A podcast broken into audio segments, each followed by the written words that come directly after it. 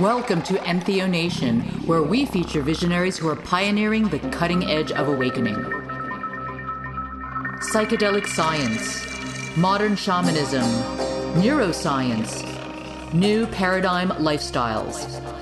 Get ready to harness the power of visionary states and forge reality into your wildest dreams.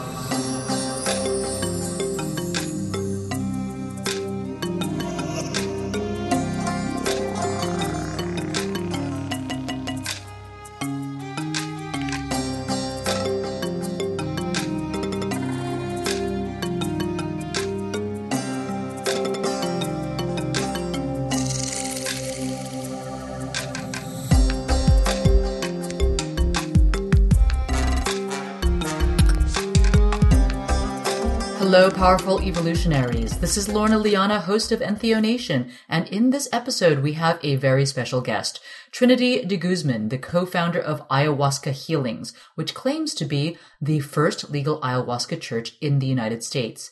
Now, before we hop into the issues surrounding the ayahuasca healings controversy, I'd like to address the underlying concern around the increasing commercialization of ayahuasca in general.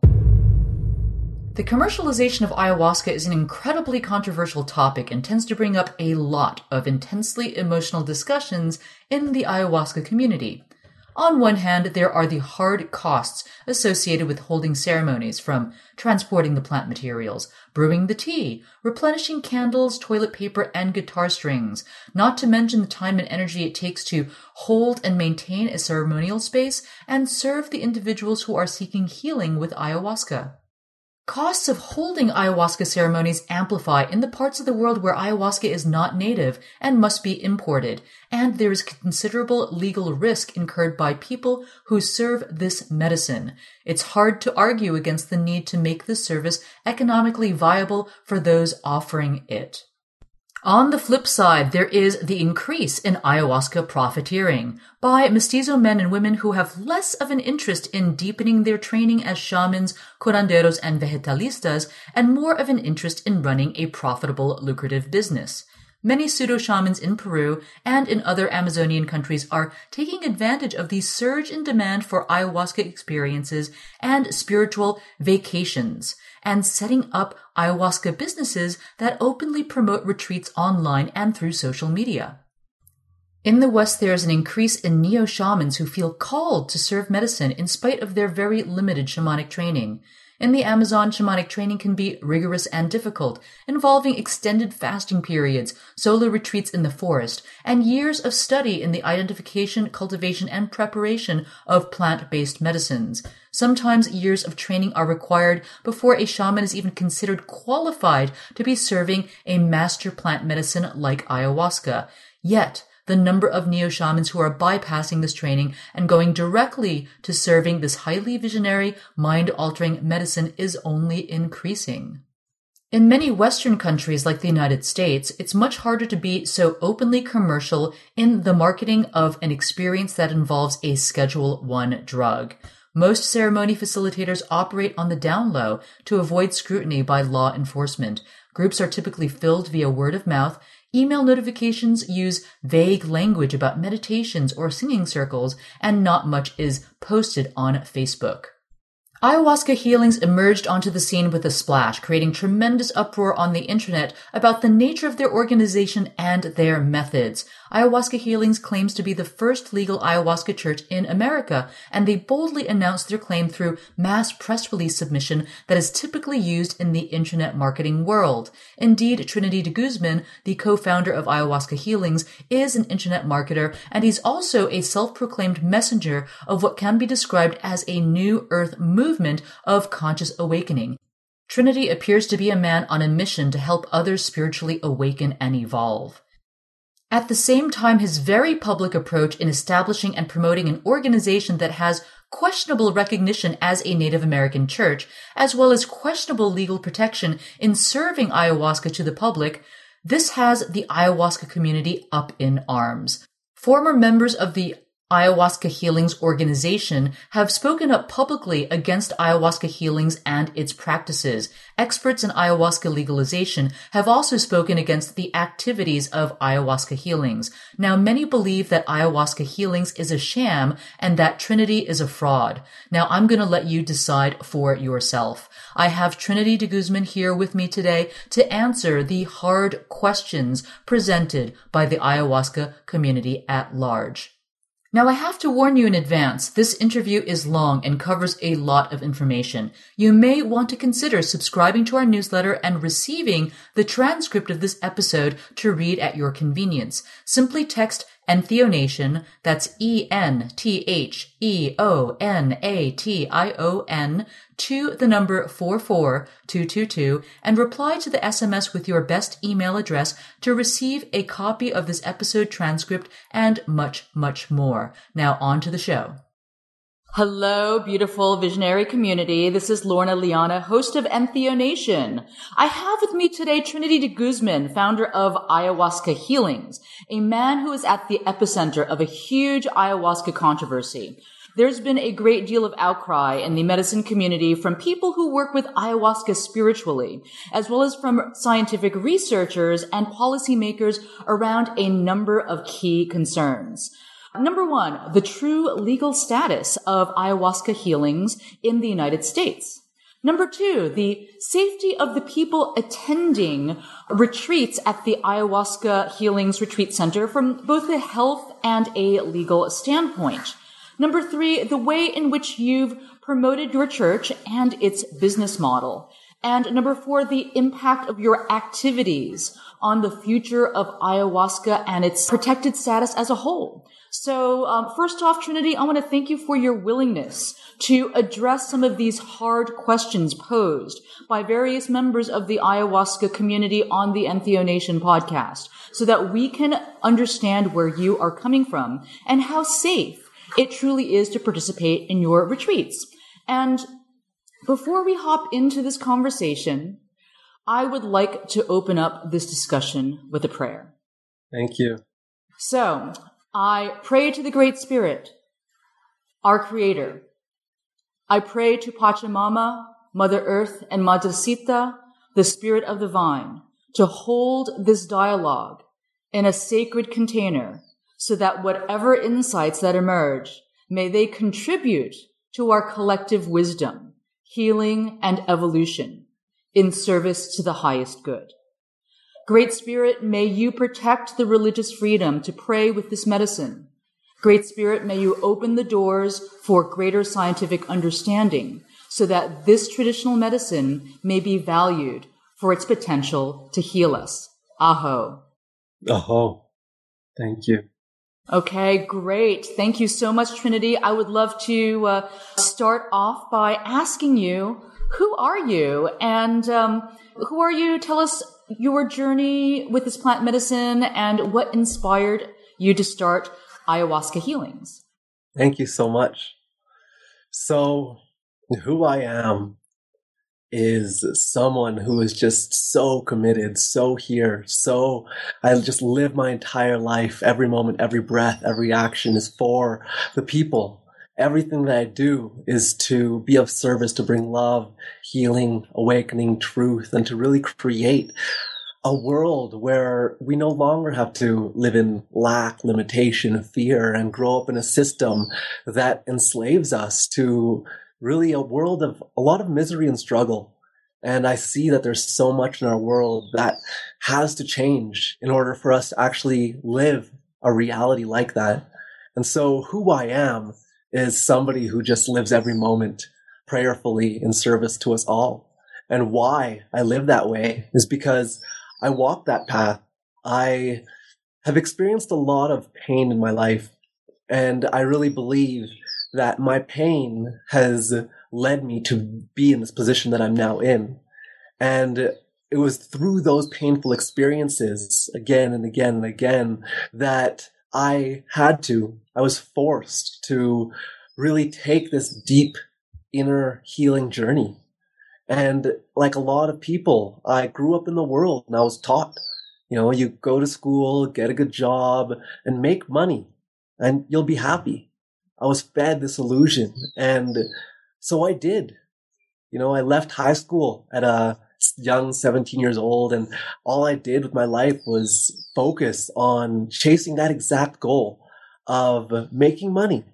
And, you know, by the age of 19 years old, after just like locking myself up in a room for two years and like, you know, being like having blinders on and doing nothing else but pouring my heart, my time, my money, my soul into, you know, chasing this carrot like I was told would make me happy. I finally got to a point in my life at 19 years old where I was making, you know, a lot of money, what people might consider. And it was in that experience that I worked so hard. I gave everything that I possibly could to this journey, to making this alleged, you know, holy grail of money and all that's all we need. We'll be happy. And then I finally got there and I realized I wasn't happy. I realized that I felt more empty than even before I began that journey. And I started to ask myself the real questions of what am I really here to do? If making this money can make me happy, then obviously making more money wasn't the solution. So I really started to ask the questions of what am I here to do? Now, what is my passion? What is my purpose? And how would I know what that is if I don't know who I am? And that's where that seed was first planted. And that question of who am I? Who am I really was first born. And so I started traveling the world thinking that that's where my answers would come from. And so, you know, one thing led to another. And eventually it led me to Peru. And through like making it to Peru, I had lived my life, you know, in this world of, you know, business, quote unquote, marketing. That's like I just mentioned, that's the, the life I, I walked. And I truly believe that I learned those skills to only be able to spread messages of awakening, of truth and love in the world. And that's what I do now with that, with those skills. And so basically, I spent my life learning about beliefs, learning about how is it that these people who have what they want, how do they have what they want? And I learned that the only thing that separates people who have what they want and people who don't is their beliefs. And so I studied how to heal beliefs, recreate beliefs. And for so many years, I just learned different healing modalities to be able to rewrite my own belief system in the world.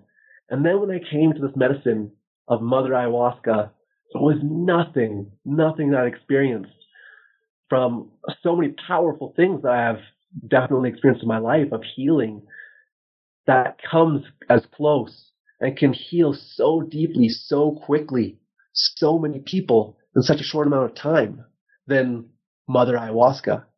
And I just knew in my first ceremony that I was here to share this medicine with the world. And so one thing led to another and I ended up creating and was just shown I was here to create an ayahuasca retreat center in Peru. So I went ahead and followed the guidance one step at a time to make that a reality. And then So you have a retreat center in Peru? That you That's founded. right. Uh, what is it called? That's called El Jardín de la Paz or the Garden of Peace. Okay. And where is that located? That's located near Tarapoto, Peru. Okay. So you created an ayahuasca Mm-hmm. healing center in Tarapoto, Peru, and then you felt That's right. inspired to create one in the United States? Yeah, definitely.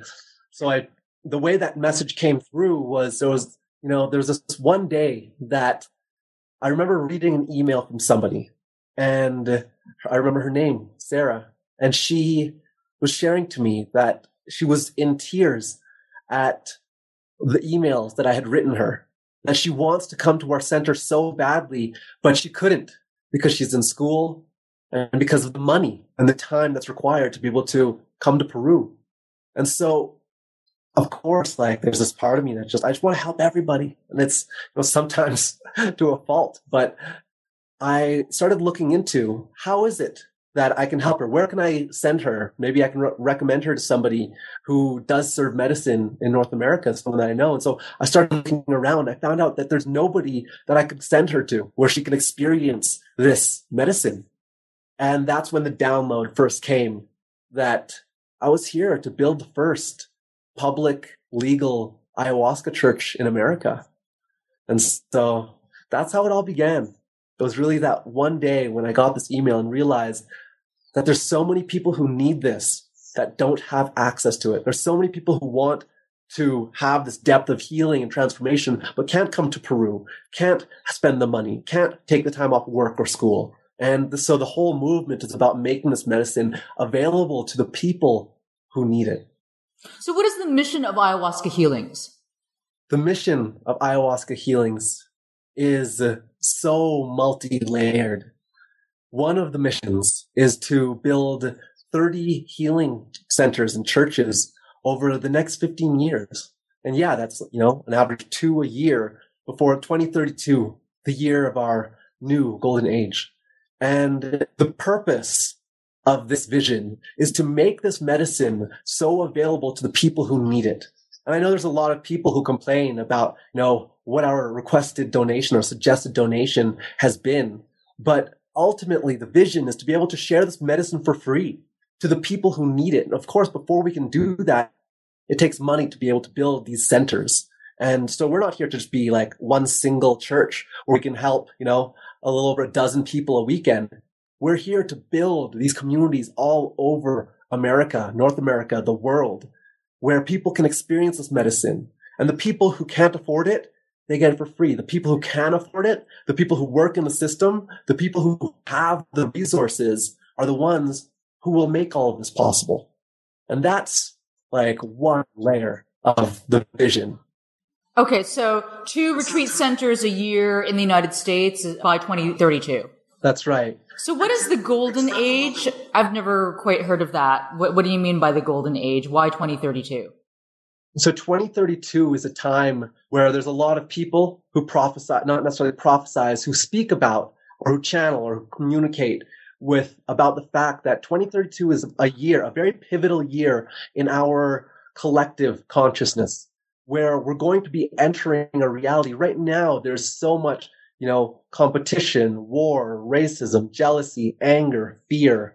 And by 2032, it's like the awoken age where really we're going to be able to be in a reality.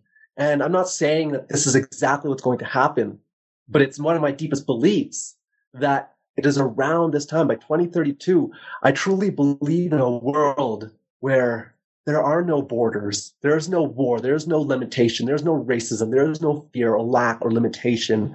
And we share, we all understand the true importance of life, of being here. And it's not to chase the dollar. And it's not to live our lives working and to finally wake up when we're old and realize, what now? What am I really here to do? And it's about creating communities where we can live together, feed off the land together, celebrate together, appreciate gratitude, and remember the true importance of why we are here. It's not to work our whole lives, but it's to really love. It's to enjoy together. It's to create this new earth that we have create. I can go on and on and on. But yeah, let me hear your next question. Okay, yeah, we got a lot of hard hitting questions to get through. So, but I appreciate you sharing your vision. So, this community of retreat centers, that's going to be under the auspices of your church. Is that correct? Under the ayahuasca healing church structure. Yeah, it will be under the Oklevueha Native American Church guidance as our, that is our mother church. And so what we are, what we have created is an independent branch of the Oklevueha Native American Church. So every one of our churches will be under the Oklevueha Native American Church. Okay, so are you, is Ayahuasca Healings a 501c3? It is. And so Ayahuasca Healings is a 501c3 that is working with, that is under, that is an independent branch of Oklevueha Native American Church, which is also a 501c3. Okay, so under what state are you guys registered? In Washington? We're registered under Washington. Okay. And so does all the money collected go to the bank account of this registered 501c3? Yes, it does. Absolutely. Okay. Okay. So uh, when you say you're the first legal ayahuasca church in the United States, can you explain what makes you guys legal and why the first? Yeah, I don't. So very specifically, I don't say that we're the first legal ayahuasca church in America. I say that we're the first public, the first openly public and legal ayahuasca church in America.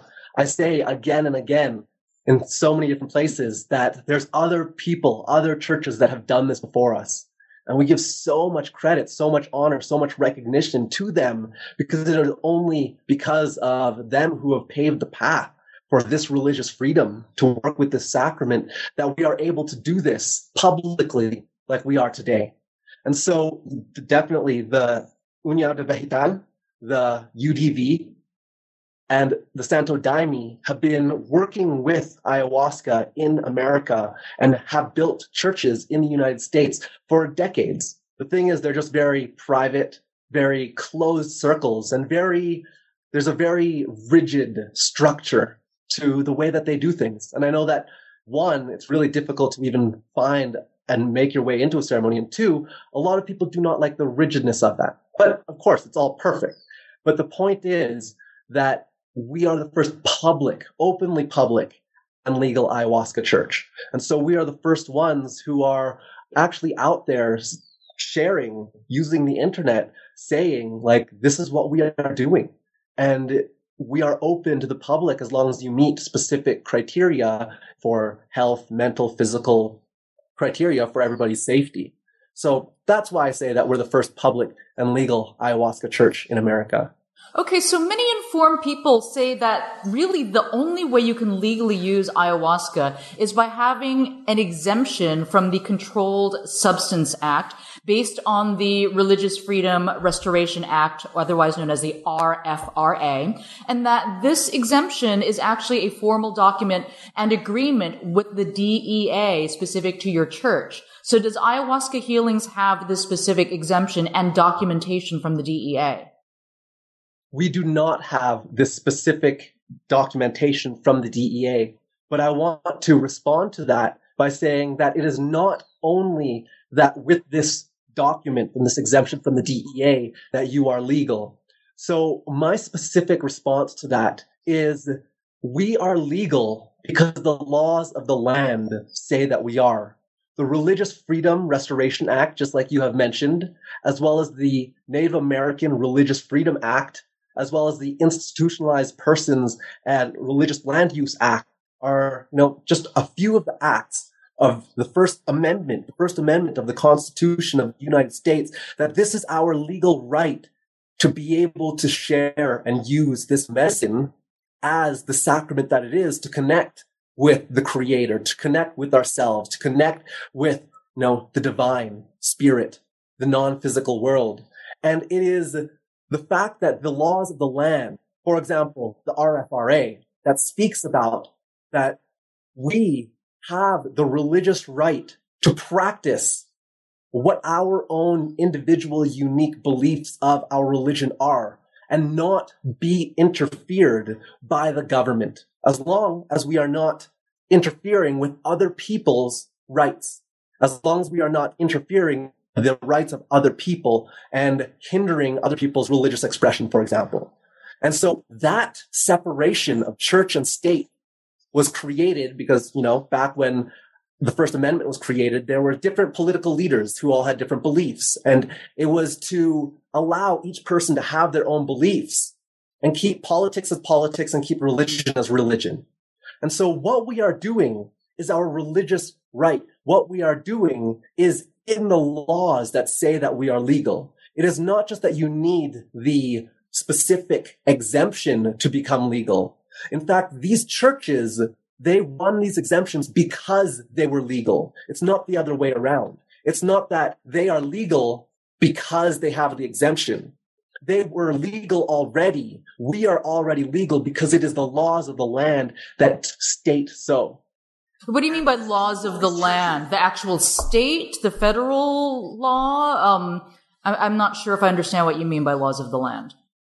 Oh, yeah. So the laws of the land refer to the laws within the nation. So each country has a different laws, have different laws of the land.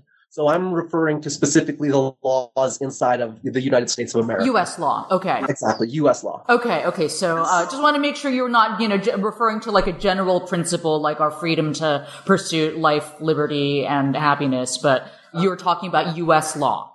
Exactly. Okay. Exactly. Okay. So as I, as far as I understand, um, you know, the case that you mentioned on your website around uh, James Mooney and the court case around peyote, and you reference, you know, the American Indian Religious Freedom Act, which is commonly abbreviated as AIRFA, as well as the RFRA. Now, from my understanding, this case really only referred to peyote and not other plant medicines and only applies in the state of Utah.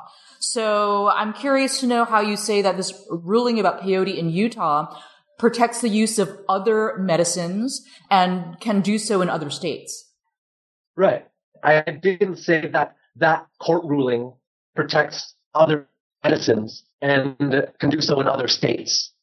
That law and that court is something that basically spreads the exemption of the ability to use the sacred plant sacrament of peyote to people who are off of Native American land and who are not necessarily of Native American bloodline.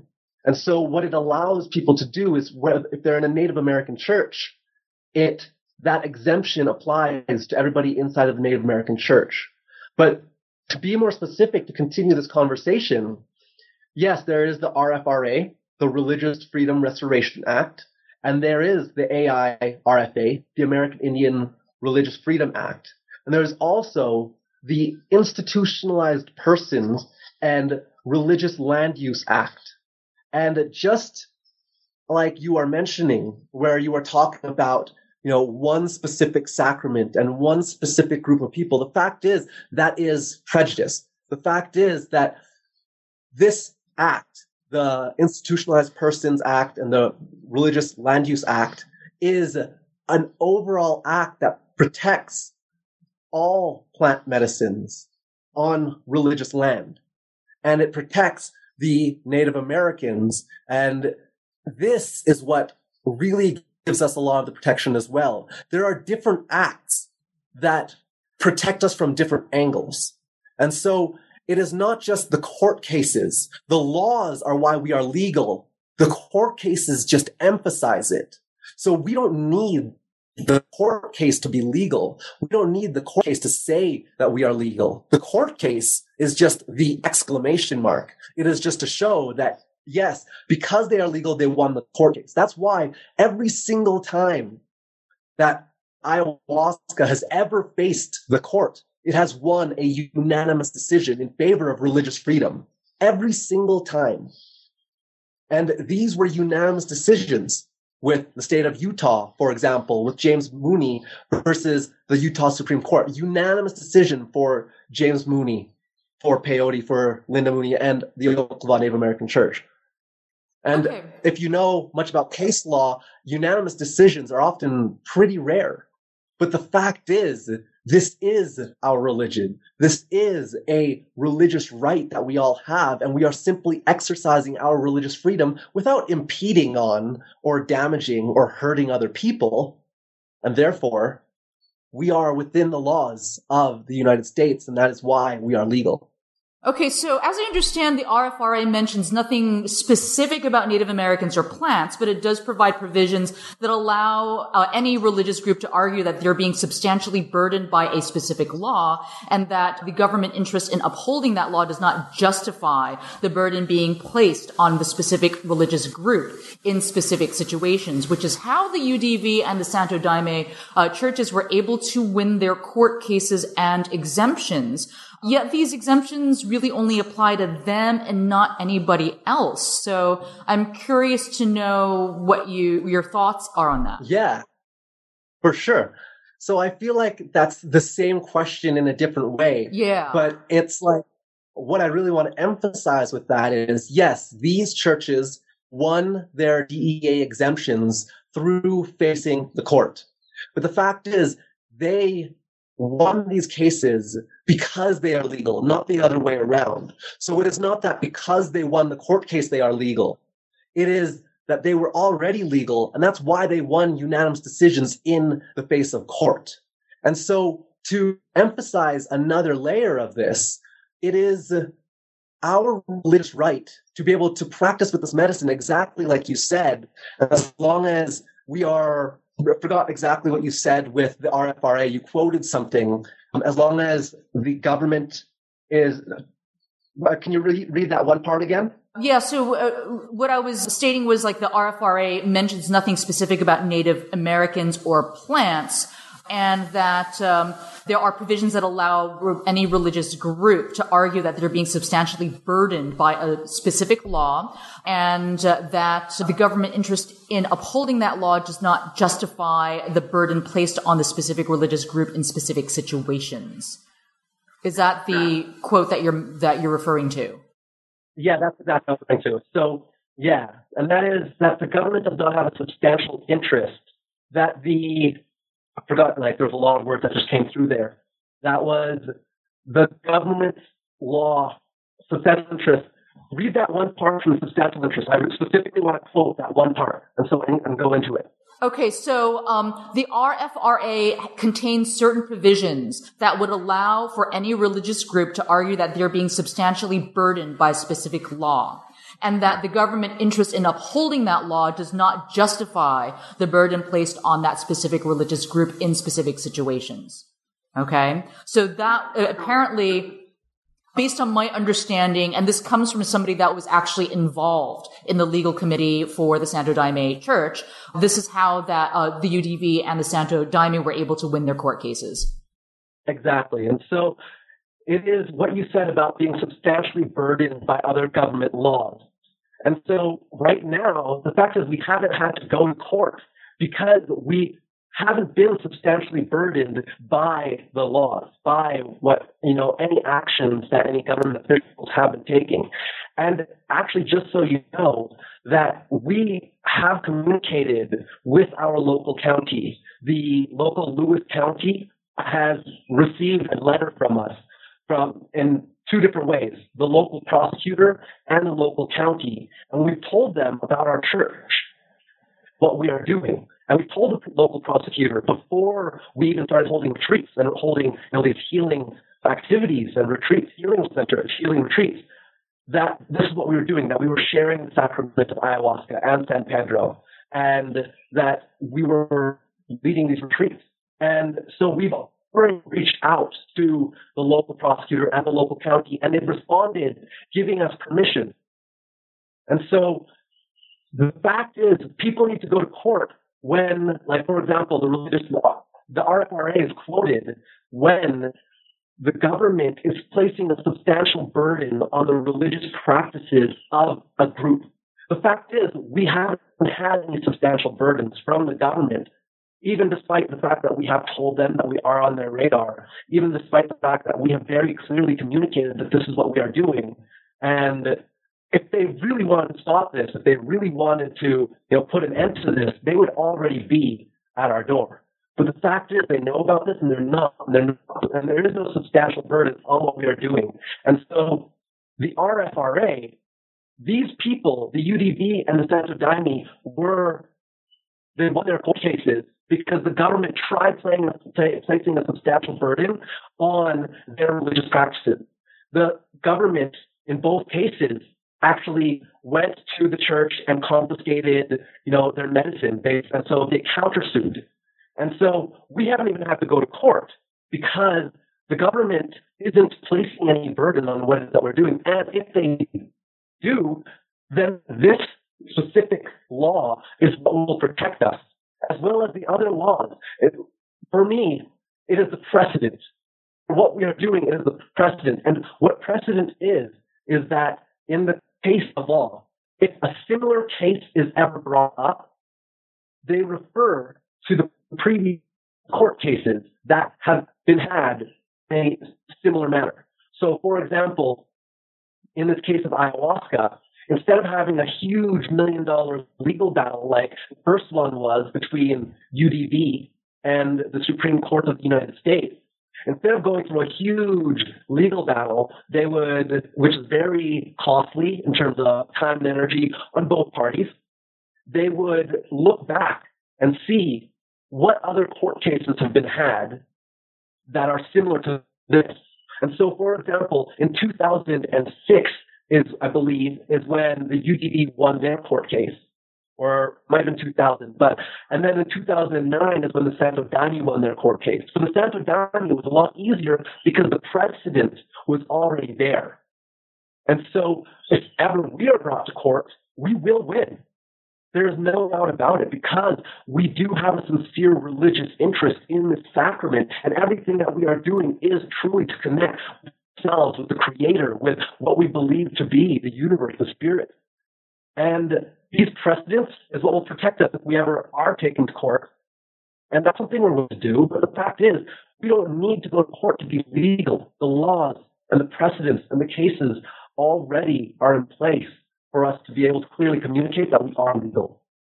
Okay, so I just want to address that too, based on legal precedents. So it sounds like you're stating that there's been legal precedents and, and therefore you expect that you're going to be protected. Now, according to Gail Highpine, who has been a moderator on the ayahuasca.com forum for quite some time and the author of many articles related to the legal status of ayahuasca in the United States, she says that the truth is there have been numerous unsuccessful religious rights cases, including peyote cases, and at least eight unsuccessful cases for cannabis. So if the courts have not wanted to grant religious exceptions for cannabis, and so they've really raked the cannabis churches over the coals when ruling against them and set precedents directly relevant to all other RFRA cases. I also had another conversation, uh, this time with uh, Benjamin De Loenen, who's the founder of ICEERS, the International Center for Ethnobotanical Education, Research and Service. And he's been working for the past six years in ayahuasca defense. And according to Benjamin, there have been more arrests than ever internationally, and he also doubts the legal status of your church. So I'm curious to know, have you, have you ever considered the possibility that your organization may not be as protected as you believe and that you might actually be considering, you know, facing some extensive jail time if these, you know, protections don't, don't hold up for you? Thank you. So I'll answer those points one by one. Okay. So the point that Gail Highpine was referring to in terms of legal precedents with cannabis, that's great that is, well, not exactly great. Cannabis is a very powerful medicine as well. When used consciously, you know, the point is you have to know how to use medicine consciously in order for it to really be a sacrament. And a lot of people in the world do not use the medicine of cannabis as the powerful teacher that it can be to really be able to clearly demonstrate that it is a religious sacrament. But with that being said, these precedents, these court cases, these laws that, you know, these court rulings that have failed in the favor of religious freedom are, yeah, okay, great. First of all, that's about cannabis. We are not dealing with cannabis. We do not actually have, we to have a rule that there is no cannabis on the land at all. And so any volunteers, of course, any guests, of course, anybody on the land at all, there is no use of cannabis because we find a lot of people have a very unconscious relationship with cannabis. And of course, we respect it as a teacher. We respect it as the sacrament that it is. If you can come to it with that purity of intention that is needed with any type of sacrament. But the fact is, a lot of people don't use cannabis with that purity of intention. They smoke it recreationally. And so that makes sense that there have been cannabis churches, cannabis churches that have not won legal religious freedom yeah, I think the point, you know, of her statement is, you know, it, it's like there have been a number of unsuccessful religious rights cases. So even though you do mention some of the ones that were successful, there have been numerous ones that are, you know, un, have been unsuccessful, even including the right to use peyote. So I think what she's trying to point out is that it's questionable as to whether or not you might be able to gain religious exemptions based on these previous cases. Yeah, well, that's great, and that's your opinion. I completely disagree because that's speaking about cannabis and not ayahuasca. Ayahuasca is our main sacrament, and what our church is really about sharing is the medicine of ayahuasca, not cannabis. And if okay. you look at but she also mentioned peyote. We're also not working with peyote. We're working with San Pedro. And the fact is, I don't know about that case with peyote. If you can tell me more details about that, we can open a dialogue about that. Okay, yeah, I'll, I'll, look into it and then post a link in, in the show notes. Okay. Okay, great. So, well, we should move on. But uh, what I'll I want to. Yes, if you would like to, you know, conclude your thoughts on this, and then I also want to just kind of take a break because I feel like our uh, connection's starting to get worse, so we can reconnect um, after the short pause. But what I'd like for you to do is, you know, complete your thoughts on the point that I raised, and then we're going to go for a short break.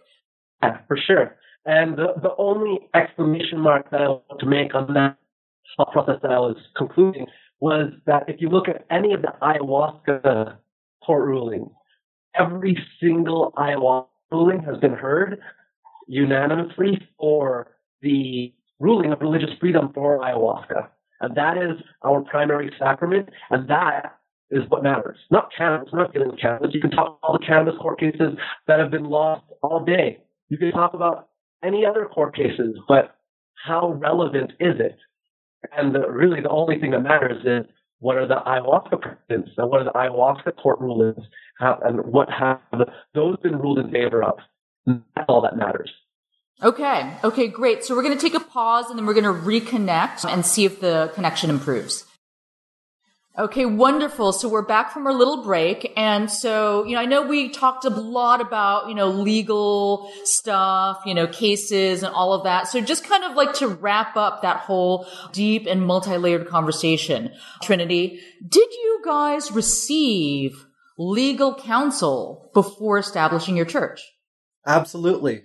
Absolutely. There were several legal advisors that we had communicated to, as well as, of course, like James Mooney and our partnership with the Oklahoma Native American Church is really the most important aspect of our legal protection because all of the legal protection that we receive is through that relationship with the Oklahoma Native American Church. And they, as our mother church, are the ones who give us the legal protection. And really, they are the ones who are here to back us up and here to take care of all of the legal aspects of things. And so what we are here to take care of as an independent branch of the Oklahoma Native American Church is to make sure that we're delivering these incredibly deep, powerful, transformational healing experiences at our retreats, at our church. And so that's where our focus is all on. And through the advice of working with Oklahoma Native American Church, like we have really been advised that of course, there's so many different legal layers to this, but not to let all of this talk about legality drain our energy because it's only stopping us from focusing on what it is that we're really here to do, which is to share this sacrament and to bring this healing to the people. And, you know, if any actual legal trouble comes up, Oklahoma Native American Church will be here to back us up will be here to take care of us and protect us. All of this stuff is just coming from people talking. None of this is an actual legal court case. None of this is, there is no court case. There is no actual problems with the DEA. We've spoken to the county. We've told the local pros- prosecutors what we're doing. People know what we're doing. There's no issue. And so all of this stuff is just really blah, blah, blah that we don't let take a lot of our time because the fact is we know we're legal and our guests are completely safe in that. And so we are moving forward with being able to share this message. And if anything else does come up, Oklahoma Native American Church is there to protect us. And then we can really open up this dialogue online. But until then, it's all just, you know, he sh- he says, she says, and really there's not much use in spending so much energy about this because the government knows about us. Why haven't they stopped us? Because we are legal. Mm-hmm. Okay. Okay. So now going back to your relationship with the Oklahoma Native American Church. So, so my understanding is like the Native American Church tradition, uh, you know, really involves like it's a, it's a long tradition with uh, specific rituals and songs, protocols, sacramental use of peyote. And, you know, I, I, think one of the questions that comes up from the medicine community is how is it that you are, you guys are a, a Native American church when you're not working with peyote, you're not working in the tradition of the Native American church and the fact that, you know, it, there's some doubt, you know, there, there's some question as to whether the ONAC is really a true Native American church. There seems to be some division within the Native American community, especially around uh, the practice of ONAC giving online memberships to other organizations under the auspices of the Native American church. So what are your thoughts about that? So, first of all, I want to very specifically point out that we definitely are working with Native American traditions and Native American elders. And so we, for example, like you said, the Native American church and the Native Americans have had very specific rituals and ceremonies and ways of working with the sacraments and the plants that are particular to the Native Americans and the Native American church. And so, for example, in our four day healing retreat that happens at our church, we have on the first day it's really about cleansing day.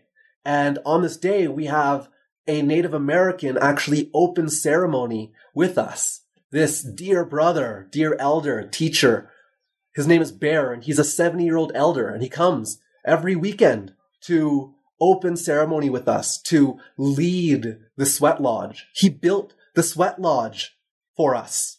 This is a Native American, and his, you know, he's 70 years old. And we have received the blessings from so many different Native Americans to be able to do what we are doing. And if you speak to the Native Americans about that question, they say that it is not this rigid structure that defines a Native American culture or tradition. It is the guidance in every moment. And so they have given us their blessing because they understand that it's not about, you know, setting rules and having a rigid structure that we have to follow and only then will we be considered a Native American church. But they look at the spirit of the plant as exactly that, as a spirit, as a teacher. And she, Mother Ayahuasca, for example, will always define and lead and guide the ceremony. And so to be a Native American tradition, these people who are saying this, they clearly do not understand the culture of the Native Americans, which is a deep surrendering to the plant in every moment. And so we have received their blessings because we, like all we can really do, and this has come from like such dear elders in the Native American culture and tradition who specifically say like, I don't do anything. All I can do is take the medicine and the spirit just works through me. And that is the spirit of true Native American tradition. And so we are working with these plants. We look at them as spirits, as teachers, as guides to be able to allow us to connect with ourselves, to open our hearts, to connect with who we really are. And that is the teachings of the Native Americans. It is looking at everything. Well, so when you say you have the blessing of the Native Americans, uh, have you been working with the Native Americans in uh, the community where your retreat center is located in Elbe, Washington? Yes, we've definitely been doing outreach to the different tribes that are in the Washington area. And so we have received blessings from the Native Americans in many different forms. Like one is, of course, to create this independent branch of the Native American church in which we are leading everything. You see, the Native Americans, they don't discriminate based on race, color, or age. And that's the first thing to understand about Native American culture. That it's not like you have to be born into a Native American reservation, for example, or have to have the bloodline to be able to practice Native American spirituality. But they are all under the belief that we are all brothers and sisters, no matter what, you know, our skin color is. And it is this unifying energy of looking at mother, our planet as our mother earth, as our father, father sky. And it is this, you know, connection with the spirits, with the plants, with the trees, with the mountains, looking at them as spirits, as teachers, as guides, that is the root of Native American tradition. And so this question clearly came from people who did not understand Native American tradition and were pointing fingers at us because we aren't Native American bloodline born. Whereas if they really understood what the Native American tradition was all about, then that wouldn't be coming out of their mouth. Okay. So moving along here, so we spoke a lot about, you know, the, the legal considerations of your church and especially around the, you know, the safety of your participants from a legal standpoint. So, you know, just to kind of like summarize that before we move on to health, based on the statements that you've made about the legal status of your church, are people that participate in your retreats, are they protected from prosecution? Absolutely. And so it is a very primary fundamental requirement for anybody who comes to our land, anybody who comes to our church, anybody who comes to our healing retreats, that they are a member of the Native American church. Because it is through being a member of the Native American church that this protection is extended. And, you know, if you were to look at any case law studies, if for any reason that is very, very far fetched, that you know, there was any implications or any, any interference between what we are doing and the government. It is, if you look at case law, it's always the leaders of an organization that are the ones that are prosecuted. And so if you look at the case of James and Linda Mooney versus the state of Utah, for example, it was James and Linda Mooney who were the ones who were prosecuted, not the people that they were leading ceremonies for. And so if ever in some very rare other dimension that this does happen where there is interference with the DEA or with, you know, any type of government officials, it is the leaders of the organization that would be prosecuted and not the members of the church. Because what would they do? You know, prosecute every single member of the Oklahoma Native American Church who who's been sitting in these ceremonies, or you know that's thousands upon tens of you know thousands of people, and so it's basically as a member of our church. You are completely legally protected to be able to sit in these sacred sacrament ceremonies with us. And if you are wanting to look at it in a worst case scenario, if there is government interference, it is the leaders of an organization that are the ones that are taken down or prosecuted. Okay. Okay. So moving on to uh, physical safety, uh, what safety measures do you have in place in case someone were to have a medical or psychiatric emergency, considering your remote location? Thank you. So one of our teammates on the land is a trained psychiatrist and nurse. And so we have someone on the land who is specifically trained to work with those types of mental, emotional breakdown type experiences. As well, working, you know, the people who are leading the ceremonies, they're very trained in understanding how to work with people emotionally if they are having, you know, quote unquote, a freak out. And in terms of physical health, we, the volunteers have all received a, we've actually brought in a first aid medic to train all of our volunteers, give them their first aid certifications, and we have a first aid person on call if ever we need to bring someone in for, you know, anything more serious. So we have other many different things that are in place to be able to protect people from a trained nurse and psychiatrist to our staff and our volunteers trained in first aid to having people on call and having these resources available to us when we need them, if we need them. So the trained nurse slash psychiatrist is somebody different from the shaman. That is correct. The trained nurse and psychiatrist is actually one of our facilitators who works there with us and who does help out. But from the head shaman, yes, to answer your question, like she is different from the shaman.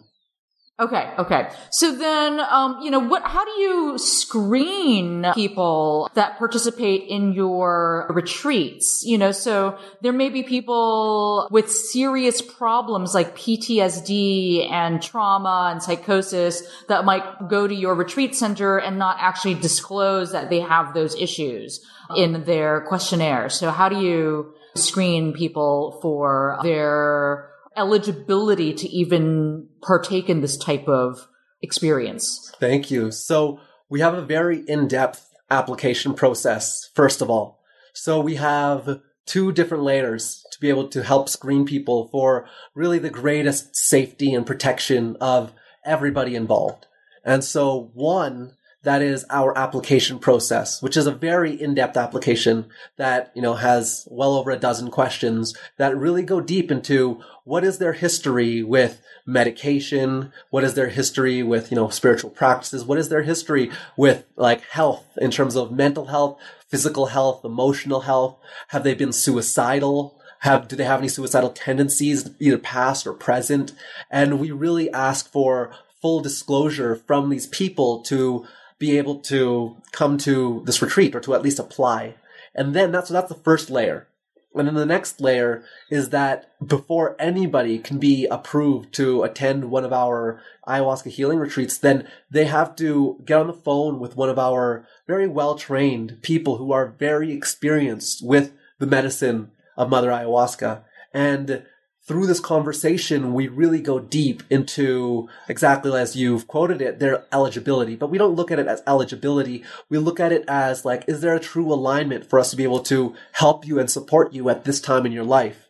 And sometimes there's a very clear no. And we, it's very easy to tell if someone's mentally unstable. It's very easy to tell if there's like a clear no where they are not ready. It's very easy to know if they're not yet ready for this type of experience. As well, we do not allow people who are on any specific pharmaceutical medication within the past 30 days to attend one of our retreats for safety reasons because there can be some, you know, different contra uh, with the medicine of ayahuasca and pharmaceuticals. So there's many different layers that we have that from a very in-depth application process to a, you know, an interview process on the phone and really understanding like with people who are on the phone, they really understand. It's super easy to know if someone's ready, if someone's in a mental space to be able to be doing this or not. And we we do ask for full disclosure and you know, it's not like we're ever having people who are hiding things when they apply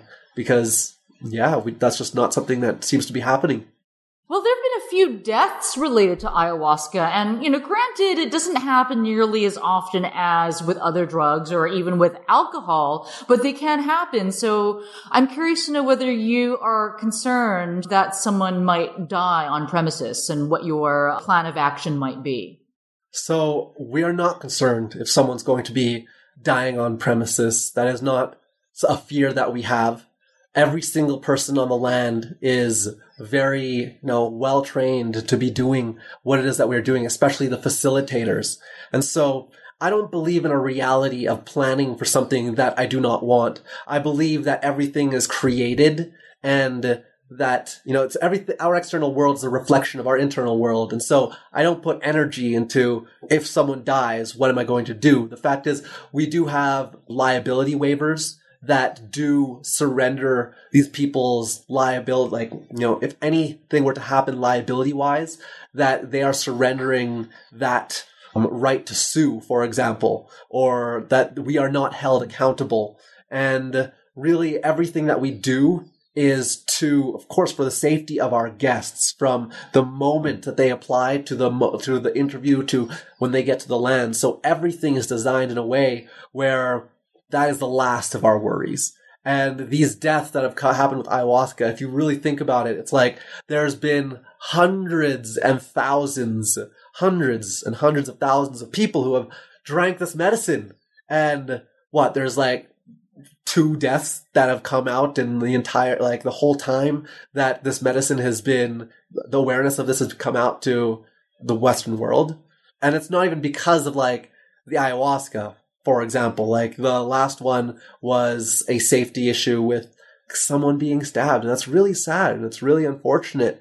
And we really protect and keep everybody in such a safe space that these things are really the last of our worries.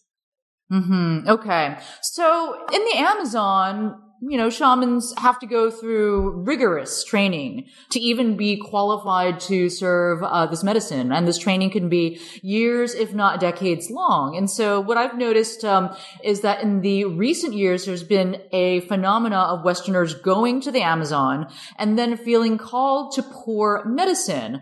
So I'm curious to know, you know, what kind of training your shaman Mark has.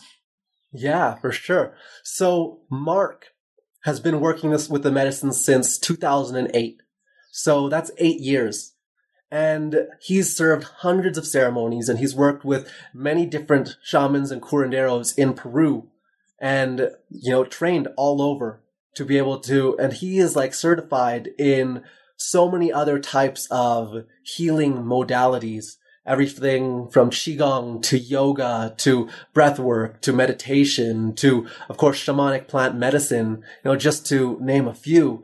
The fact is though that we're at a point in our you know collective consciousness where the frequency that we exist at and the world that we live in right now is very different fundamentally speaking than the world that we were born into however many years ago there has been scientific studies that have clearly proven that we as human beings and our frequency that we exist at and the frequency of our planet Earth has actually and is increasing. And as frequencies increase, as we are going through this awakening and evolution process on a global scale, the fact is everything's moving faster. And what used to take and, you know, like there's a lot of people who, of course, who are so rooted in tradition. And of course, we give so much honor and recognition to tradition. And at the same time, that the same way that the medicine has been worked with to take us to this moment in our collective consciousness is very different than the way that the medicine needs to be worked with from here moving forward. So, for example, the medicine in the past has been worked with in a way that's been very masculine very like dense, very purgative, very much about like going into the shadows and like cleaning the density from that place. And it's been very like earthy. And basically it's been very clearly shown to me and a lot of the people who work with the medicine that for where we are supposed to take our humanity and our collective consciousness in the future, it's so much more about the love, the light, the you know the angels the sacred fires and blazing and illuminating all that no longer serves and the reason this is important is by understanding that the world that we were born in is very different than the world that we live in physically speaking we are at a different frequency than where than the world we were born in and that's why so many of the things that used to work like people could not follow their heart, not follow their truth and live out of alignment. A lot of people were able to get away with that. But we live in a reality now where so many people are not able to live out of alignment anymore with this, with their heart, with their truth, what, what they're here to do in the world. And the reason this is an answer to your question is because understanding this is that I've spoken to many different shamans, and this isn't even just Mark. This is people who live in the Sacred Valley, who have worked deeply with sharing medicine. And they specifically have told me for example, there was this one woman, her name is Catlin, and she's been training to serve the medicine for several years, you know, multiple ceremonies every week for multiple years. And she had described to me, she's like, yeah, my teacher was telling me after 10 years, I'm going to have this experience. After like 15 years, I'm going to have this experience. After 20 years, I'm going to have this experience. And she's like, but these are happening to me within six months, within one year, within two years. And the spectrum of training and the spectrum of like processing that used to take 10 years, many years, is now being truncated and condensed into shorter amounts of time. And so that's one way that I can answer that question by very much describing that what used to take 10 years is now happening in maybe even one year maybe two, three years. And that is proven from so many people again and again. And also, Mark has eight years experience. And so he has been working with the medicine for a really long time and he has led hundreds and hundreds of ceremonies and he has worked with many different shamans from around the world. So that's how I would answer that question.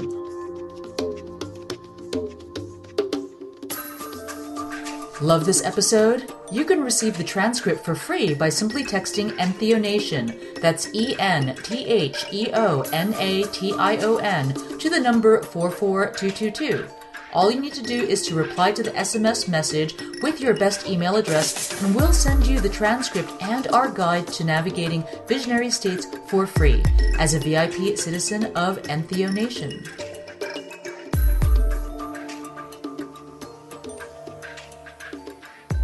Okay, so like you know, different shamans. I mean, are there specific ones that you could mention that he's received you know rigorous training from? Not just kind of sat up with a few times, but actually trained with you know so and so of the Shipibo tribe. Or can you give us a little bit more of his background? I actually don't have the names of his teachers, but all I do know is that he has the space that he holds and the energy that is created with the space that he holds. That's what matters. You know, a lot of people are coming at it from the mind, thinking of like, what's the criteria? What's the certification? Where's the piece of paper? And a lot of people don't understand that someone can have 10 years of experience. Someone can pass a shamanic certification course and get a piece of paper and have all the check marks. You know, there's a lot of, for example, Shipibo elders who have been working with the medicine for 10, 20, 30 years that I'm still hearing from people that they're having horrible experiences with.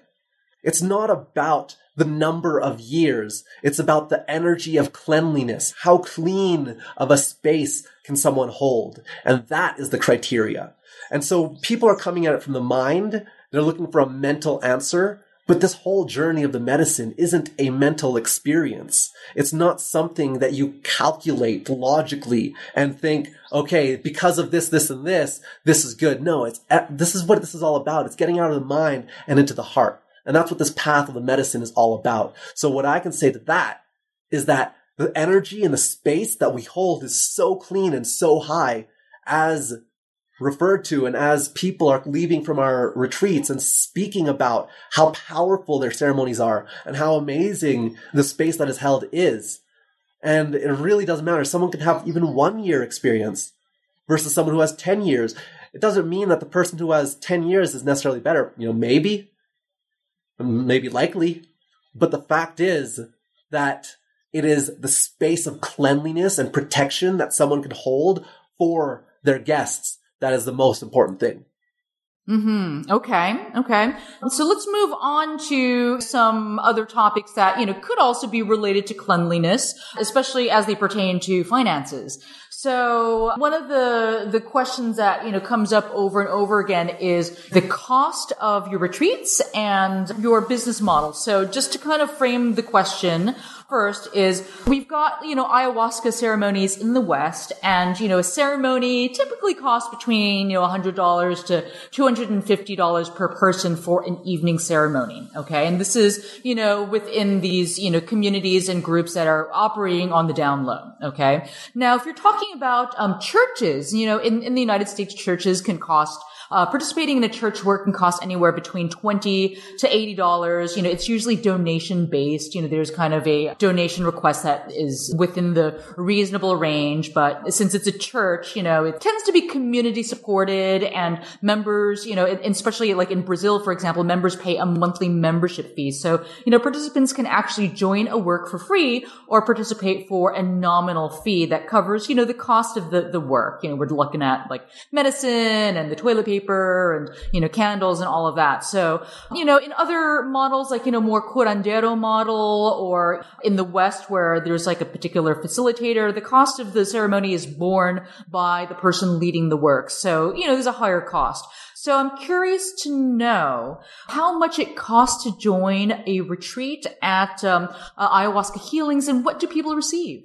Sounds good. Thank you. So First of all, I want to be very clear about this word that you're using, which is a cost. And the fact is that this isn't a cost. There's no price. This isn't a, you give us this much money and we give you an ayahuasca retreat. This is donation based. And we have received anybody from as low as a $5 donation for a retreat. We clearly communicate on our website that it is a donation and our suggested donation up until this point has been 1,500 to $2,000. And the emphasis that I want to have on that though is it's not for the ayahuasca that you're giving that donation. It is for the movement to manifest. It is for what we are here to do in the world. It is to support this creation of these healing centers all over the United States for the people. So people, all the people who are actually donating are so happy to be donating to support this movement. Because like I said, it's not about you're giving us money and we're giving you ayahuasca. No, it's about this, what we are holding, these ayahuasca healing retreats. These are like our fundraiser events and the ceremonies are free. But what this is about is gathering money so that we can then build out more centers so that we can help heal more people so that we can make the medicine more available and so people are donating you know if our do- requested donation is 1500 to 2000 people are donating even double that because they're happy to be able to support what it is that we are doing. They understand that we live in a world where, you know, money is what makes it go round. And in order for what we are here to create to manifest in the world, the fact is it takes lots of money. Like, who is going to buy the land, for example? It's the people who are going to buy the land. Land in America costs, you know, hundreds of thousands of dollars, at least half a million dollars for a good, decent size of land, you know, of what it is that we're looking at are, you know, millions of dollars. The question is, where's that money going to come from? If we charge, you know, charge and we ask for a requested donation of, know, $100 per retreat, the fact is there will be no retreat center. There will be no church and nobody will have the medicine.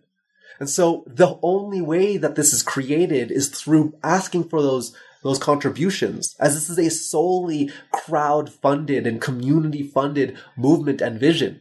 And at the same time, we are here to help people who cannot put up 1,500 to $2,000. And a lot of people, it's really interesting actually, a lot of people who are complaining about the money they're people who obviously have a very, not a very healthy relationship with money. But if they actually read the website, they will find out that they have a very high chance of being able to be accepted to one of our retreats at a very, at a low donation. But a lot of people, because, you know, I, for me, this is what I see, that a lot of people who do not have a very good relationship with money do not have a very good relationship with their self-worth with what they believe that they can achieve. And that is why there's a reality with, you know, maybe not that much abundance. And there's nothing wrong with that. There's, it's all beautiful. It's all perfect. Everybody's exactly where they're meant to be. But the fact is, these people who don't have very much money, they don't believe that they could attend the retreat for a lot less than 1500 2000. We have accepted people for, and our scholarship program brings people in to this, you know, to our retreats. And they're always coming in at a donation of like $500. And we let a lot of people in at that donation amount. And so people actually go through the steps and actually believe that they could, you know, attend one of these healing retreats and have a likely chance to be able to attend. And even if they don't have the requested donation, then they'll find that actually we do let a lot of people in for lower donation amounts. And a lot of people do register for and contribute $500 for you know their donation. And so yeah people just don't understand so if it's donation based then could somebody who's genuinely in need for example somebody who's like a war veteran who you know may have challenges with money for you know very legitimate reasons can they go to the center and actually receive a full scholarship a full scholarship as in completely for free Yes. We take it on a case by case basis. We believe everything is energy. And in order for people to be, you know, energetically invested, we ask for a minimum of 500, even at the scholarship rate. That will be changing in the future as we build more centers and as we do, as the church does gain, you know, more resources. But right now, the minimum, even for a scholarship position, is 500 but we do allow people to register for even less than that. Like this, we're not about rules. And, but the thing is, anybody can save $500. Anybody could, if they really want it bad enough, anybody could get $500. And this is about the energetic investment. This is about people say like even so if people are, you know, having a hard time even putting together $500, this is about asking them to really stretch themselves, to put themselves out in a situation where yeah, like even if $500 is difficult to put together, the fact is in doing that, there's an energetic investment and everything is energy. And so when people are energetically investing themselves into this process, we always find that people get more out of it. Whereas if people are coming for free, then there's not as much of an energetic investment. And so, for example, if, if it gets hard, which it does because it's an ayahuasca retreat and it's not easy, and it really asks us to look inside of ourselves and our shadows and places in our hearts that aren't exactly pretty. And if someone comes for free and it's difficult, they can just walk away and they have nothing on the line to lose. And yeah, they can just walk away and they're losing out on their own healing by running away. And so this $500, even for the scholarships, it's to ask people to really energetically invest into their healing process and also to support with the expenses that we have to be able to run something like this. Okay, so do, do your staff get paid? Yes, our staff does get paid. Some staff gets paid and some staff is volunteers. So there's some okay. people that get paid, but I, for example, I don't get paid. Me and Mark, we don't receive salaries. All of the money we put right back into the movement to build what we're building to pay, yeah, our team. Because of course, people have to feed themselves. People have to, you know, put a roof over their head. And if people are on the land, for example, volunteers, what we are giving them is a place to stay, as well as their food, as well as the healing retreats that we also are leading. Okay, so what benefits do they get in addition to their salaries then? Do they actually get any health benefits or, you know, kind of like as employees tend to do? In terms of, so each depends on each person. The biggest thing is that we are here to, of course, take care of the family who is making any of this possible. So if there's anything like in terms of specific benefits, the greatest one is that they're able to attend our retreats for free. And so what normally people are donating, you know, several hundred or thousands of dollars for, they're able to attend these retreats for free. And that uh, is the greatest benefit is the depth of healing and transformation that they are receiving through being a part of this. And also, like, there's so much that they learn. If you were to speak to them or communicate them, the greatest benefit is like how powerful this journey is for them in their own healing process. So that is what we give to our, the family who is supporting this vision. So do volunteers have to pay for their participation in these retreats? No, they do not. So the volunteers, like I mentioned, they're getting their food and their place to stay for free, and that is included. That is part of the energetic exchange. As well, they get to have a seat in these retreats for free as well. So they do not have to pay for these retreats. Not at all. Okay, okay. So I'm curious to know about some of the disagreements that have come up among your core team. And also, it seems like some of your core team members have been speaking out publicly against ayahuasca healings, volunteers even, you know, speaking out against ayahuasca healings. And um, I'm curious to know what your take on this is. So I want to reference a YouTube video by Scott Montgomery that is, uh, you know, asking that you stop your operations and rethink your organization. Uh, what is your thought on what Scott Montgomery has to say? Thank you. So I actually just saw Scott today, probably just like an hour and a half ago. And Scott, actually, okay. yeah, Scott actually wrote a message to me yesterday and he was basically just like, he was writing to me in response to this dialogue that we've been having. And he specifically said, he's like, brother, he's like, I want you to know that I'm not against you. I'm not against what you're doing. All I want is the best for the people. And in this communication, he's like, I don't like how some people are looking at you as like a cult leader or are demonizing you for X, Y, and Z. And he's like, I'm going to do everything in my power to make sure that that's not how people look at you. And so me and Scott are on good terms. And the energy that is coming from Scott and how I would respond to that is this isn't for everybody. The fact is, there are some people who still live in a world of duality. who still live in the world of good and bad and right and wrong. And the fact is, this is all Madre. This is all Mother Ayahuasca creating all of this. This isn't me. I'm just a puppet being played to make this happen in the world. And some people misjudge and look at me as somebody who is, you know, for example, maybe here for just the money, but they don't understand and that's okay. I'm not here to convince anybody. I'm not here to make people understand or make people agree. With the fact is, there are so many people who are aware of this. It is absolutely impossible to make everybody happy. Absolutely impossible. And so it's like, as a leader, I have to always make the decision. It's like, where am I going to be able to make a decision that serves the most amount of people? And sometimes that decision might make some people unhappy. In fact, every decision that I make, there's no way that I can make everybody happy. So whether I choose to do this, it'll make these people unhappy. Or whether I choose to do this, it'll make these people unhappy. But the question is, I'm not here to be liked. I'm not here to be Mr. Popular. I'm not here to be friends with everybody. I'm here to create a movement that brings healing to so many people for countless generations to come. And many people do not understand what that takes. And I don't expect them to. And one day, one way, people will see what we are building, what we are creating. And even if they don't understand how we are going about doing that, the fact is that when it is all built and done and created and the level of impact and healing and transformation that we're here to bring to the world is here in the physical, then people won't be able to say anything. And so with Scott, for example, one of his personal things was like, you know, we were asking too much money or we were charging too much.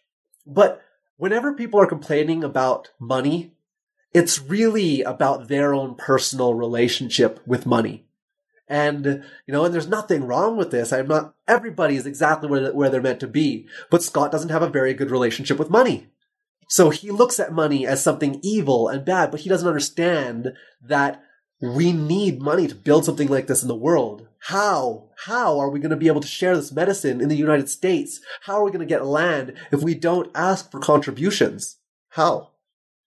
And so he, and at the same time, from the people who are speaking up about this, I am really here to always listen and to grow and to change what we are doing to serve more people.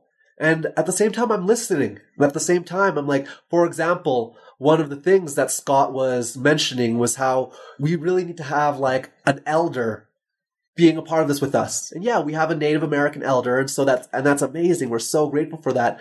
And we're also going to be bringing a Shipibo elder out to be able to help and support this as well. And so what I would say to, you know, Scott's video, for example, and other members of the team is the fact that people want to be liked. People want praise. People want to be looked at in a high regard. And the fact is, this movement asks us to stand in the heat, stand in the fire, stand in the line of other people's daggers and other people's projections. That doesn't feel good to a lot of people. And so some people can't handle that. And that's when people leave. But the people who stick around are the people who understand this is so much further and beyond the good and bad and right and wrong and the duality of this, of you're doing something wrong. No, I'm not. And it's just like, with all of that being said, no, this isn't for everybody. Some people can't handle what we are really here to do and the level of energy it takes to stand strong in what we are here to bring in the world. Scott wasn't able to stand that strong with me, with us to make this happen. And when, you know, things are a little shaky, rocky, it's easy to run away. So, for what I understand, four people left your organization due to concerns about the legal status of your church. Not just Scott, but there have been other individuals that were very inspired by your vision and then, and then they left. So I'm curious to know what was it that you weren't able to answer for them around the legal status or your, you know, the operations of your organization in general? So that is coming from fear, you know, fear of if they get in trouble, for example. And for every one person who might not want to be a part of this, there's 10 people who do.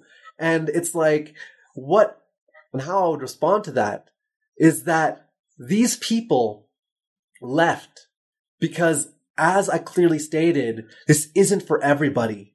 There's a strength that is needed, an ability to be unaffected by all the energies out there. Because there are so much, like there's so much happening in this world that has worked to suppress consciousness. And the fact is we are waking up as a collective species and this movement is a reflection of that. And at the same time, there are still a lot of energies that are trying to suppress consciousness. Even within the medicine community that you might see, I really look at it like these people are all just, you know, being manipulated energetically by the forces who want to continue to suppress consciousness. And every single one of us on the team, we have like targets on our head. And we are basically the ones who, you know, these energies who do not want consciousness to wake up. These energies that are, you know, have designed the world to be one that runs off of struggle and misery. The one the, like the energies that have built the world that well, we look like. I'm kind of curious to know when you make a statement like that, you know, a lot of the people that are actually speaking up against ayahuasca healings and your organization are people that have been involved for many, many years working on ayahuasca legalization and research and, you know, even, you know, working with this medicine and spiritual path. So, you know, people like Rick Doblin, um, Bia Labate, um, you know, other individuals that have come forward, you know, Richard Grossman, who has, uh, you know, give, delivered many talks on ayahuasca. You know, they're really concerned about, um, you know, the approach that your organization's taking. Especially, you know, I, one, one person mentioned it was a bit like you guys were a, an elephant walking into a china shop. So, you know, when you're saying that a lot of people, even within the ayahuasca community, want to suppress consciousness and don't want this kind of thing to happen, how would you address the fact that these people have been ayahuasca activists, you know, researchers, scientists, you know, uh, policymakers and facilitators for even longer than, than you guys? I'm not saying that people within the ayahuasca community want to suppress consciousness. That's not what I'm saying. What I am saying is that there's a lot of energy out there that does want to suppress consciousness. Do you get the distinction? It's not the people that are wanting to suppress consciousness. It is the energies that exist in our world. And so sometimes these energies can come in and manipulate people to do certain things that might not be of service for our awakening. And I'm not saying that's everybody. Like, for example, Ben De Loenen. I have deep respect for Ben De Loenen because, for example, if I were to contrast Ben De Loenen versus Gayle, High is her late name? Bia Labate? I don't know. Yeah, so Gayle Highpine is the ayahuasca forum's moderator. She's contributed a number of articles related to uh, the legal status of ayahuasca, which we'll include in the show notes.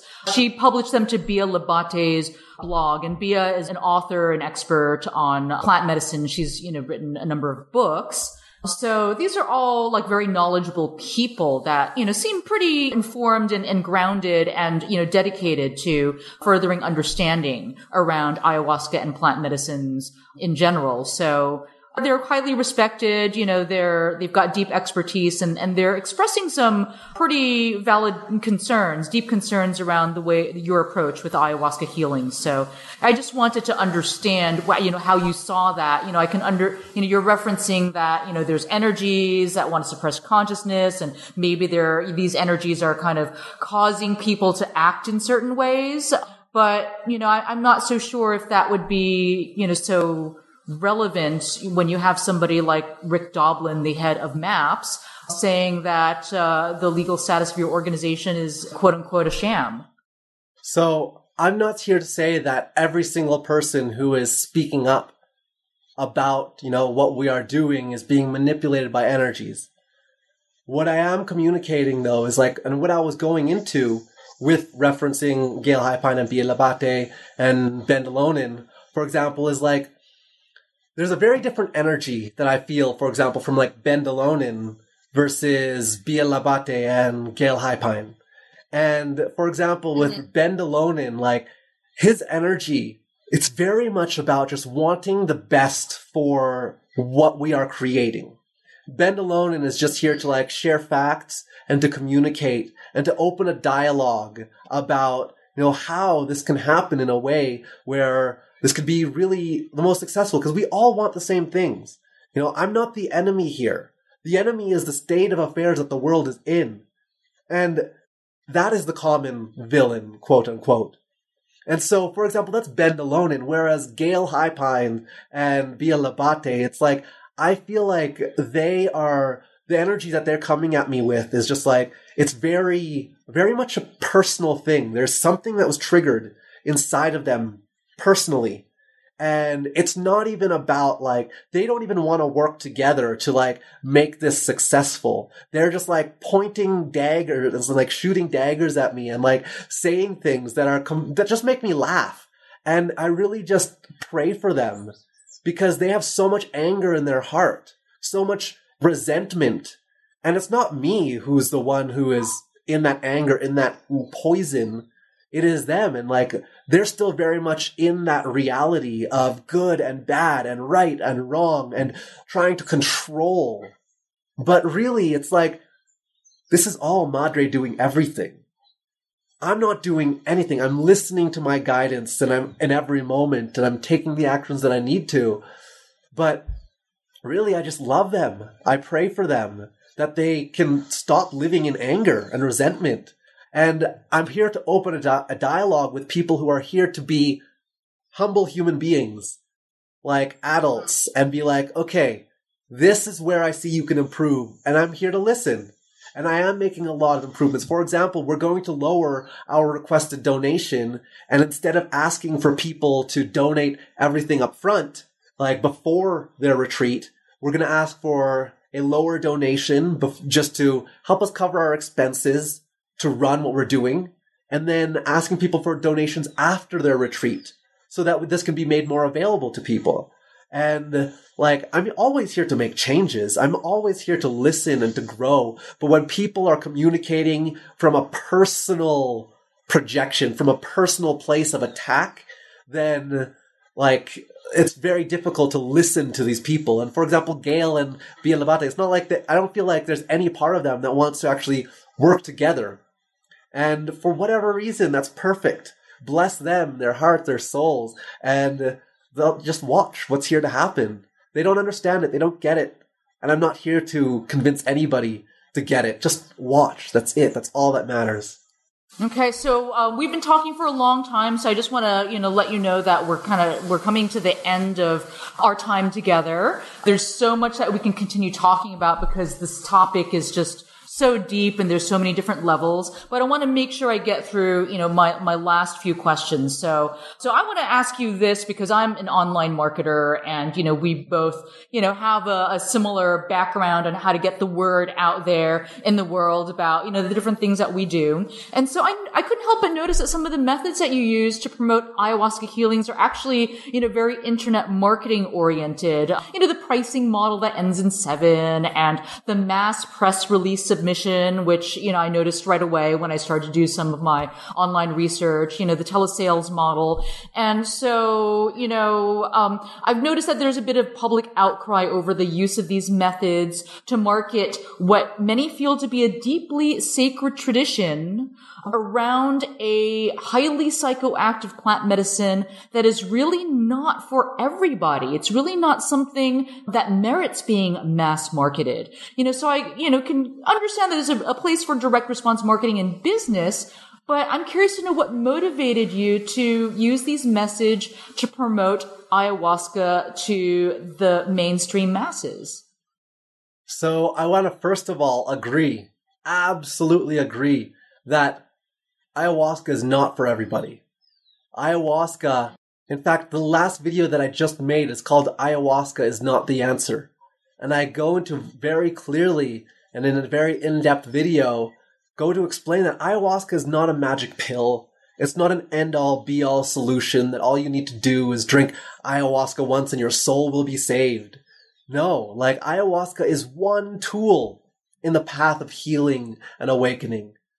And you can absolutely get to the end result that ayahuasca can bring people to without ayahuasca.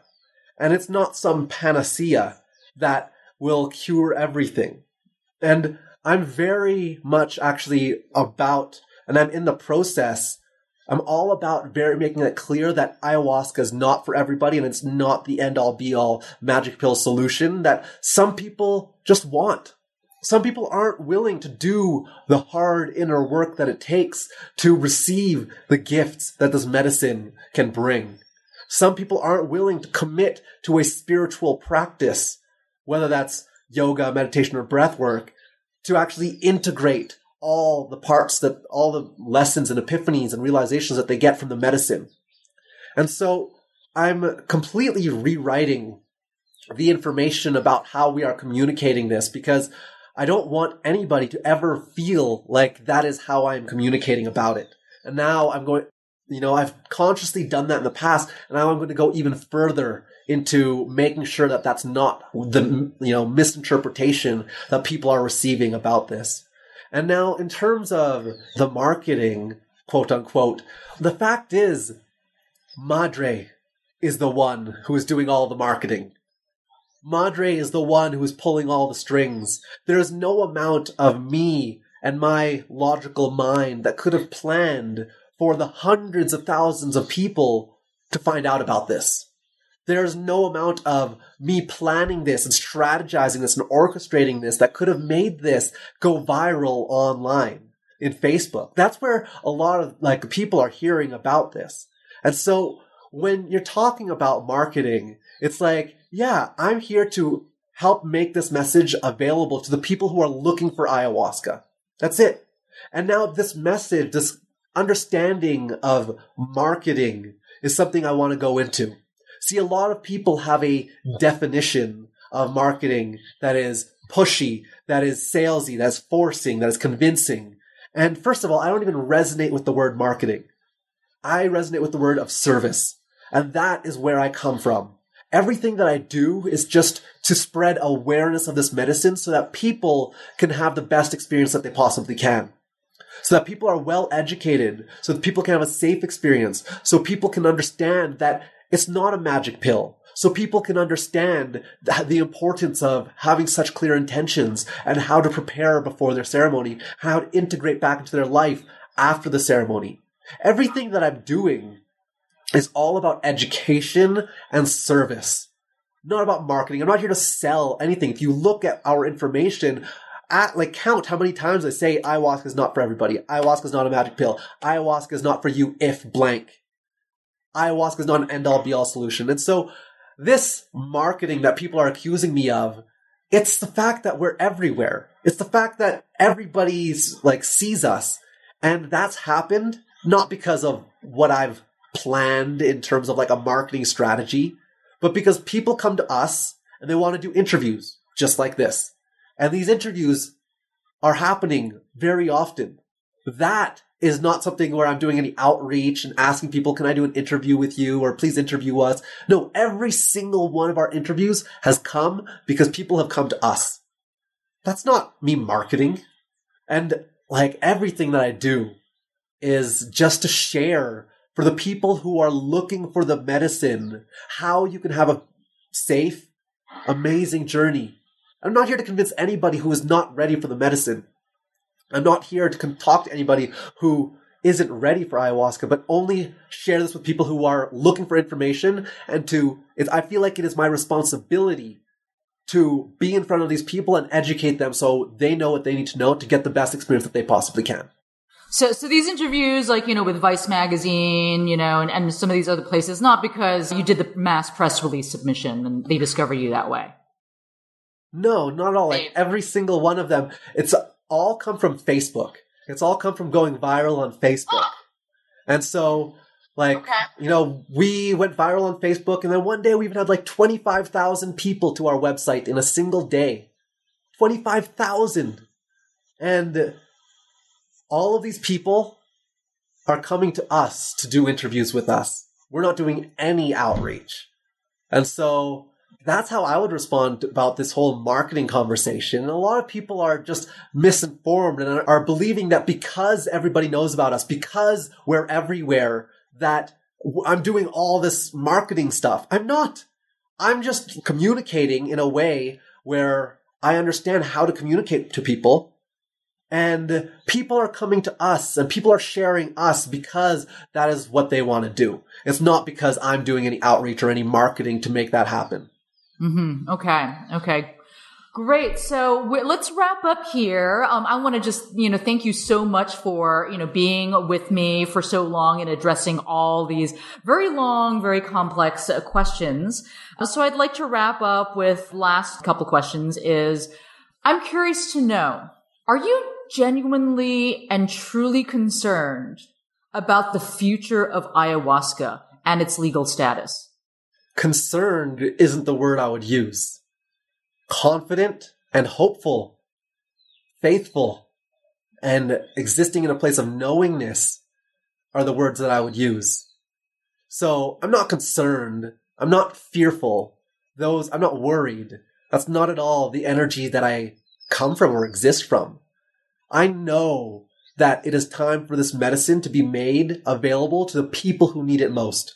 There are so many people who are unhappy, who are lost, who don't know what to do with their lives, who are suicidal, who are on the brink of ending their lives, who are having such a hard time in this reality because of the way our world has been designed. That is the common enemy. And that, for anybody who is against this, understand I'm not an enemy. I'm not here to, like, I'm not the bad guy. I want the same thing as each and every one of you, which is peace, love, joy, freedom for us all.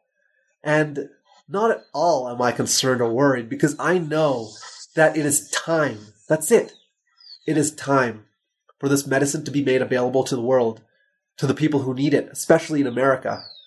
And that's all that's happening. It's inevitable. It's not me doing anything. I don't take any credit.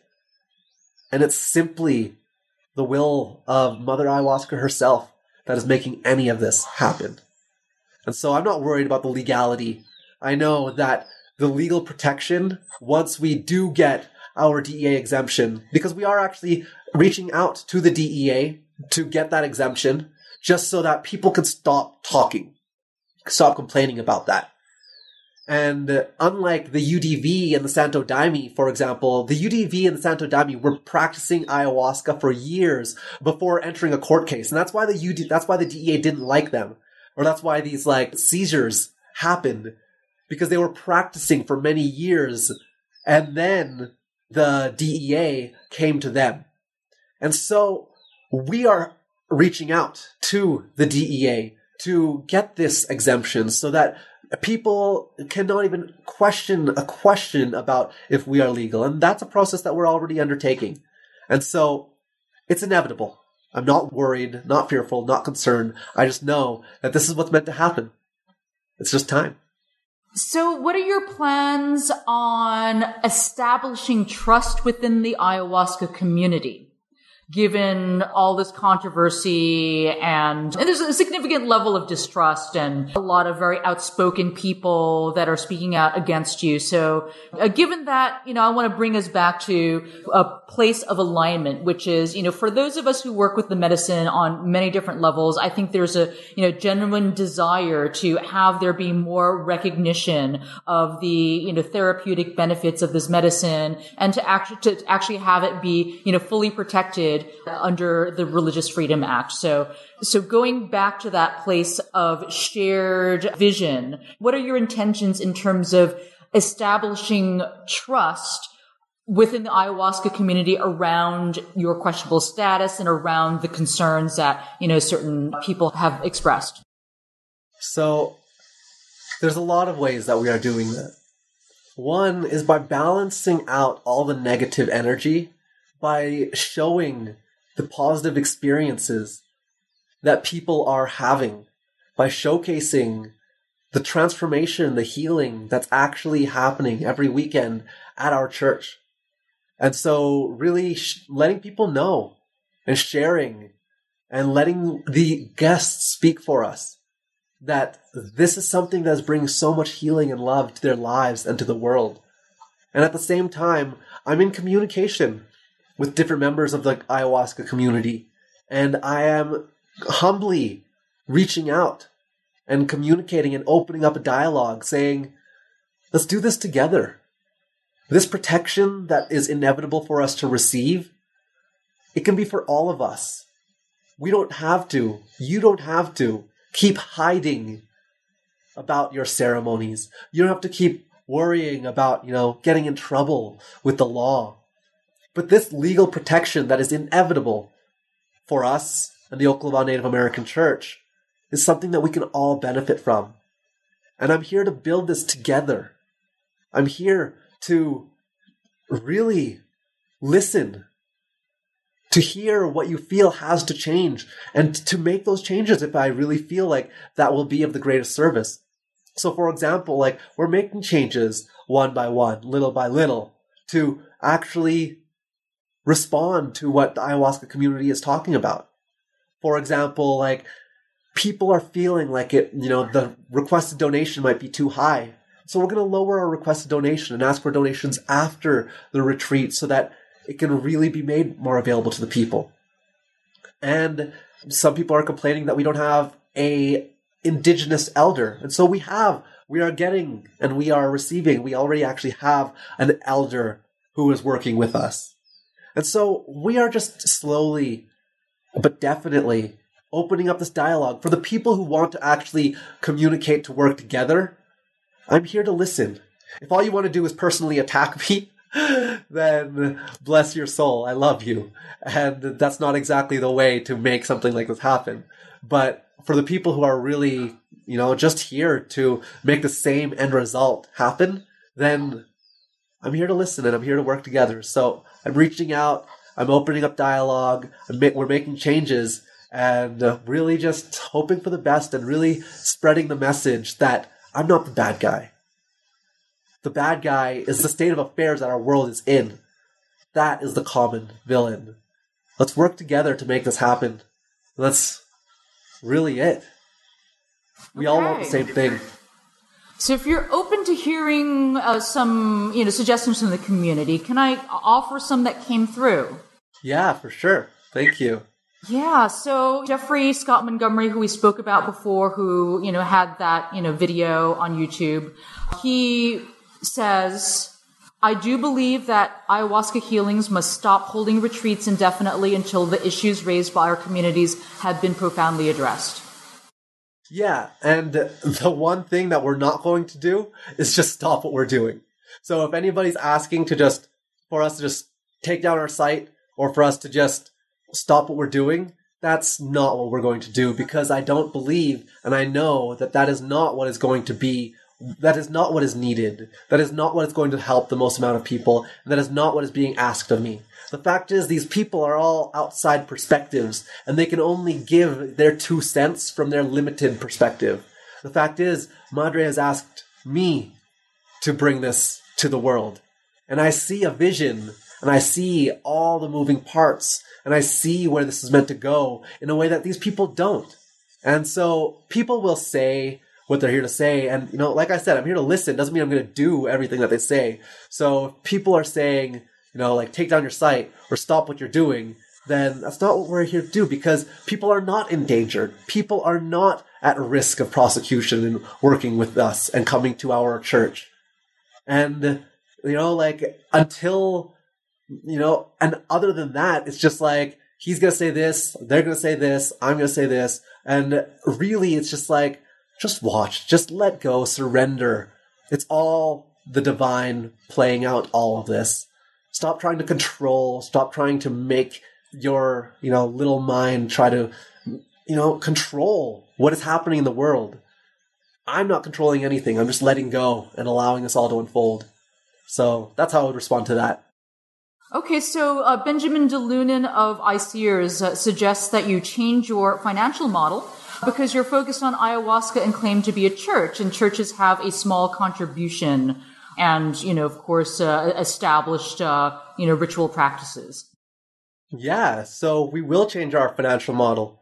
And I am going to the jungle tomorrow, actually. And so I won't be having very much internet access over the next couple weeks, but we definitely will be changing our financial model and asking for a lot less of a donation up front and then asking for donations instead at the end of the retreat or after the retreat or just lowering our request requested donation but still allowing people to donate more if they have the means and they feel the call for this movement that we're here to create. And so I hear that and I respectfully and humbly say that that is something that we are doing. Mm-hmm. Mm-hmm. Okay, Richard Grossman, who is a, a, speaker on ayahuasca, suggests, you know, taking a step back and going into retreat yourself and giving this whole thing that you created a deep level of contemplation. So it sounds, you know, would you be willing to just consider that? Taking a step back and going on spiritual retreat and really contemplating whether this movement that you're creating is uh, uh, truly, uh, and the way that you are unfolding it is truly the best way for the medicine. Absolutely. I agree. 100%. I don't believe in creating from the mind and trying to control what I think, you know, the little I, the mind is trying to, you know, make happen. I believe in just being a complete channel for the divine to flow through.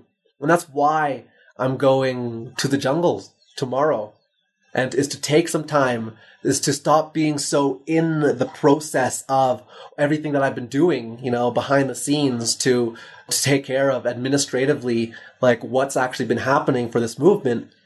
But to, yeah, exactly that. Take time to really reflect, to really go deep, to really stop doing anything in this physical world and be with Madre, with myself, with the guidance that's coming through, and really seeing, you know, if anything needs to change. And so that's why I'm going to the jungle. Okay, great. Well, thank you so much for taking all this time to address uh, these questions. I appreciate you giving these uh, questions some consideration and being here with me to address these challenges. So thank you so much. How can people best stay in touch with you, especially if there are any additional questions uh, or concerns that they might have? They can definitely visit us on our site, ayahuascahealings.com, and I take it you'll provide a link to that. And ayahuasca mm-hmm. is spelled A Y A H U A S C A healings with an S dot com. And so there mm-hmm. you can find out you know, more about us, feel really the heart behind this movement. And there is a contact form there if you have any questions or concerns that, you know, you want to direct towards our organization. So, and what we are doing. Okay, great. Thank you so much. Yeah, for sure. Thank you so much too. I really appreciate you taking the time to bring up all these questions and create this dialogue where you know all of these things have been floating around and it was really powerful and is really powerful to be able to openly communicate about them so that we could clear any confusion about who I am, my intentions, what we're doing, and where this is going. So I'm only here to make this the best I could possibly be for everybody. And I really appreciate you taking the time to also unify in that intention with me. Thank you. Take care. Much love. Wow, we covered a lot in that discussion. Thank you so much for sticking with me until the very end, folks. And in case you want to read the episode transcript, you can get it for free by texting Entheonation, that's E N T H E O N A T I O N, to the number 44222. Just reply to the SMS with your best email and you'll have access to our transcript directory and other VIP member content. Now I'm going to suggest that we get some downtime with the chillaxin melodies of Shaman's Dream. This track is called Fire Dancers and is from the album The Four Elements.